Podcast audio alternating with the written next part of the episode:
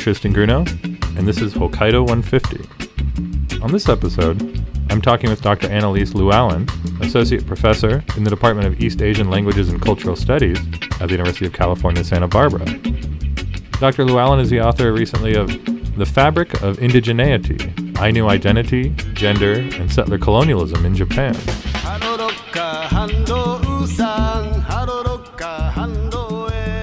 Dr. lewallen, thank you so much for talking with me today. Thank you so much for having me. You recently published this book, The Fabric of Indigeneity, where you map out this intersection between indigeneity and gender amongst the Ainu community of Japan. So, could you tell us about some of the main themes of the work and some of the main arguments that you're making?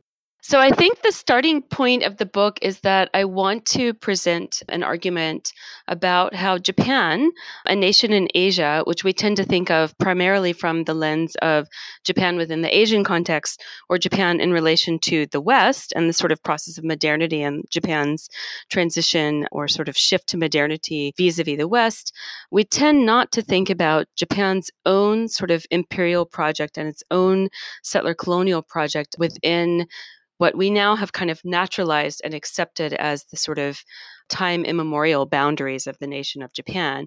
And if we think about the history of the Japanese archipelago from the perspective of the Ainu community or from the perspective of Okinawa, from that matter, there's nothing at all natural or preordained about the current boundaries of the nation of Japan. Uh, so, starting from that perspective, the book is taking as its sort of foundational argument the notion that Japan itself is a settler colonial nation. And this is not a past tense condition. This is, in fact, an ongoing process of settler colonialism, and Japan itself is a settler occupying state. And in terms of the book's focus on indigeneity and gender, I'm interested in how Ainu women in particular have played a very important role in authoring and leading the Ainu movement for indigenous rights, but also have been a very central force in the work towards cultural revitalization and honoring the memories, the histories, and the practices of their ancestors, both through language as well as material culture. This, of course, extends into foodways and song and dance, really every aspect of life. And women have really been at the center of that movement and at the center of that movement going all the way back into the 18th century even i understand your more recent work is also looking at the activities of ainu women in the community as far back as the 1700s yes correct. So one of the, the important ways that I suggest we need to think very critically about the history of Japan's um, colonial project in Hokkaido is that, in fact, it the official sort of dates for the political or the colonial settlement of and claims on the land stem from 1869.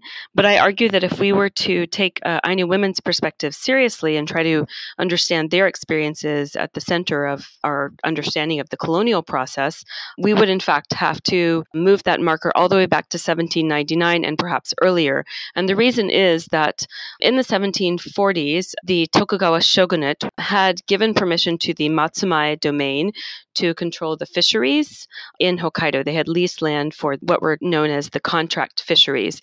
And under the contract fishery system, Ainu communities were forced to become laborers, helping with fishing. Essentially, this is a herring industry, which was thriving in Ezo at the time. And so, essentially, what happened is ethnic Japanese went into Ezo, sent laborers that were recruited from across Japan, and these laborers essentially went into Ainu communities, recruited Ainu men to work as the actual laborers at the fisheries. And then women were sent to completely different areas of the island, were separated from their families, and they were forced to work as cooks to supply the fisheries. They were also working in gathering kelp and helping with processing the herring meal into fertilizer, which then was sent back to the rest of Japan. But the important part of the story here is a that the women were completely separated out from their husbands and from their families and many of them were actually already married which made them vulnerable to the predations of these wajin laborers and the wajin managers at the fisheries And then from 1799, the local wives policy was implemented by the Tokugawa government, which essentially gave permission, in fact, ensured that all wajin who were coming and being sent to these fisheries would have access to, would in fact be granted an Ainu woman to serve as their wife. So when I say wajin, I'm referring to ethnic Japanese, and this is an ethnonym to distinguish essentially ethnic or biological Japanese from indigenous Ainu. And wajin would be the majority uh, Japanese folks, the laborers who are coming in from mainland Japan and working in these fisheries. And many historians up to the present have argued that this was simply a policy that was instituted in the contract fishery system. I took a step back and through looking at Ainu women's cloth and the patterns of embroidery and patterns of resistance that Ainu women had begun to introduce during this time, suggest that women themselves were taking every creative measure they possibly could to protect themselves, to protect their bodies from essentially what was an institutionalized system of mass sexual assault on Ainu women. And so this is the argument that if we see the colonization, the settlement of Ezo and of Hokkaido from the perspective of Ainu women, we must start that clock much, much earlier and that in order for us to sort of really understand the process of colonialism, we cannot simply focus on land, on administration, on what was happening at the level of the Tokugawa authorities. We have to actually be in communication with and try to understand Ainu perspectives themselves. And that would radically force us to shift and sort of rethink the way we understand this history. And that's a great reminder about how looking at the history of Ainu women is a perfect way to decenter, or we might say denationalize Japanese history. And when we do denationalize Japanese history and talk not about the history of Japanese modernity from 1869, but maybe we can find an alternative modernity. And as you write about in the book, maybe we can even find indigenous modernity. Could you tell us what you mean by that term? Absolutely. Indigenous modernity is one of the frameworks I use in the book to try to understand what it means to be both indigenous and celebrating and honoring the traditions and the practices of ancestral Ainu, even of Ainu grandmothers and grandfathers that one grew up with in one's home community or even in urban centers, how one merges that really critically important defining perspective with the process of flexibility, the process of adaptation, the process of incorporating things that are useful, essentially, things that allow one to survive and prosper in the present, despite the incredible violence and the incredible pressure of settler colonialism. And so essentially, indigenous modernity is a way of arguing that Ainu have not simply vanished, despite the sort of vanishing race narrative and the hand wringing of all of the salvage anthropologists who were rushing around trying to collect Ainu material culture, Ainu tools, etc., to create collections in the museum so that there would be some remnant of Ainu culture, quote unquote, when, as they expected, no Ainu were remaining. This is sort of the, the discourse of the vanishing race of the Ainu. Set against that is the reality of Ainu survival, is the defiance of Ainu against all attempts of the Japanese state, all attempts of the settler colonial project in Hokkaido to eliminate, to force Ainu to marry with Japanese partners and to essentially hybridize and to be absorbed into the, the bloodline of the Japanese race. And this is the kind of the logic that was being employed by the Kaitakushi or the Colonial Commission in Hokkaido during the early Meiji, actually. So that would be like eight, 1870s, 80s ish period of time. And so against that logic and against that discourse, in the book, I'm offering examples of a range of different creative approaches to fully embracing and celebrating one's Ainu ancestry and one's Ainu identity in the present. And and I think one of the important things to keep in mind here about modernity is that when seen from an indigenous perspective, in many ways there's really nothing new quote unquote, about modernity because it's essentially a process of adapting, of being flexible, of incorporating the kinds of changes that are necessary for your communities to survive. And by the same token, rejecting the kinds of practices that will inhibit your community's ability to thrive. For example, it's honoring practices of when you go to gather certain kinds of wild plants in the forest, you don't harvest every single plant that you find. You only take a small portion, maybe a third of them or a fourth of them, and you always leave the roots intact. And this is a lesson that I learned from my own Ainu grandmother, Toya Masaki, who I talk about a lot in the book. Much of the book is inspired by her.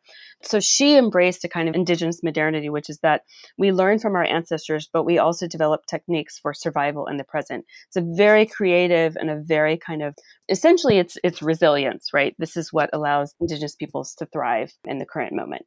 As you said, Ainu certainly aren't this disappearing or vanishing race, but in fact, there are many programs of revitalization in Hokkaido, bringing back Ainu language, for example, other types of practices. Yes, absolutely. So, in terms of Ainu cultural revitalization, there is a very strong movement that has actually gotten its impetus from really critical work that Ainu women themselves were leading, really from the 1960s, from the post war era on to the present. And many of these were focusing on material culture, on embroidery, on weaving and basketry, and these kinds of initiatives that were happening very much on a small scale.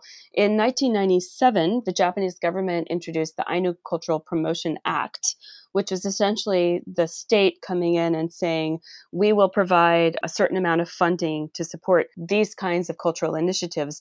But essentially, they retained control over deciding what constitutes quote unquote tradition and what is not valid and therefore will not be funded. So that actually, on the one hand, it introduced a lot of support for promoting Ainu culture, for um, learning about Ainu traditional practices, this kind of thing.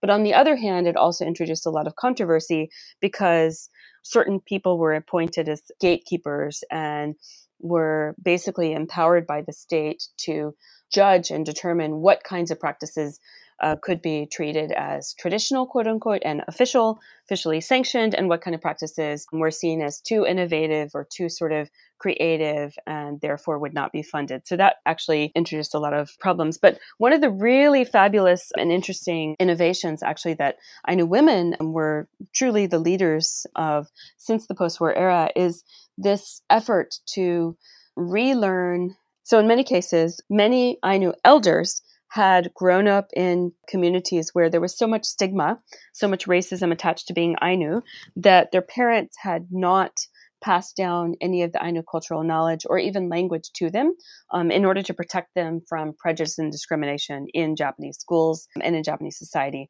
So, one of the really fabulous um, initiatives that has been happening is Ainu elders and Ainu women have been going back to communities where there are elders who still had this knowledge. This was happening predominantly in the late 70s, 80s, and early 90s. Elders who had learned that knowledge from their youth and spending time doing like a short homestay with them and learning how to do weaving, how to do embroidery in the tradition of a particular region of Ainu Moshiru. Ainu Moshiru would be the traditional Ainu name for the island of Hokkaido, the Ainu homeland. One of the exciting pieces of this process is that Ainu women themselves were focusing on how to relearn this practice, relearn this knowledge in their very bodies. And so they were focusing on kind of a muscle memory or somatic bodily memory. So, for example, there's one amazing Ainu cloth artist who has done a tremendous amount of research in learning how to physically embody the posture of her elders and her ancestors. For example, all the way down to the way that she holds her legs, the way that she holds the cloth, researching what kind of tools would have been used, and even using parts of her body. For example, the span of her hand would be one measurement, the span from her wrist to her elbow would be another measurement, actually using her thumbnails to etch into the cloth itself um, instead of using a pen or other, you know, more contemporary forms of techniques to actually do the embroidery and make the heritage robes. So her entire sort of practice is to learn how her ancestors and her elders actually embodied and embedded those techniques in their very physical bodies as a way of sort of relearning what it meant and re inhabiting those spaces, but also re inhabiting Ainu cultural practice. And I was just so inspired and amazed by this profound love that she has and that many around her have for their ancestors, this profound respect for the knowledge that they have and the incredible work they've done to bring back and really revitalize an entire body of knowledge and creativity that otherwise, in many cases, was limited to museum collections. But this is an incredible part of the movement, and I think we can learn so much from what these Ainu women leaders have done.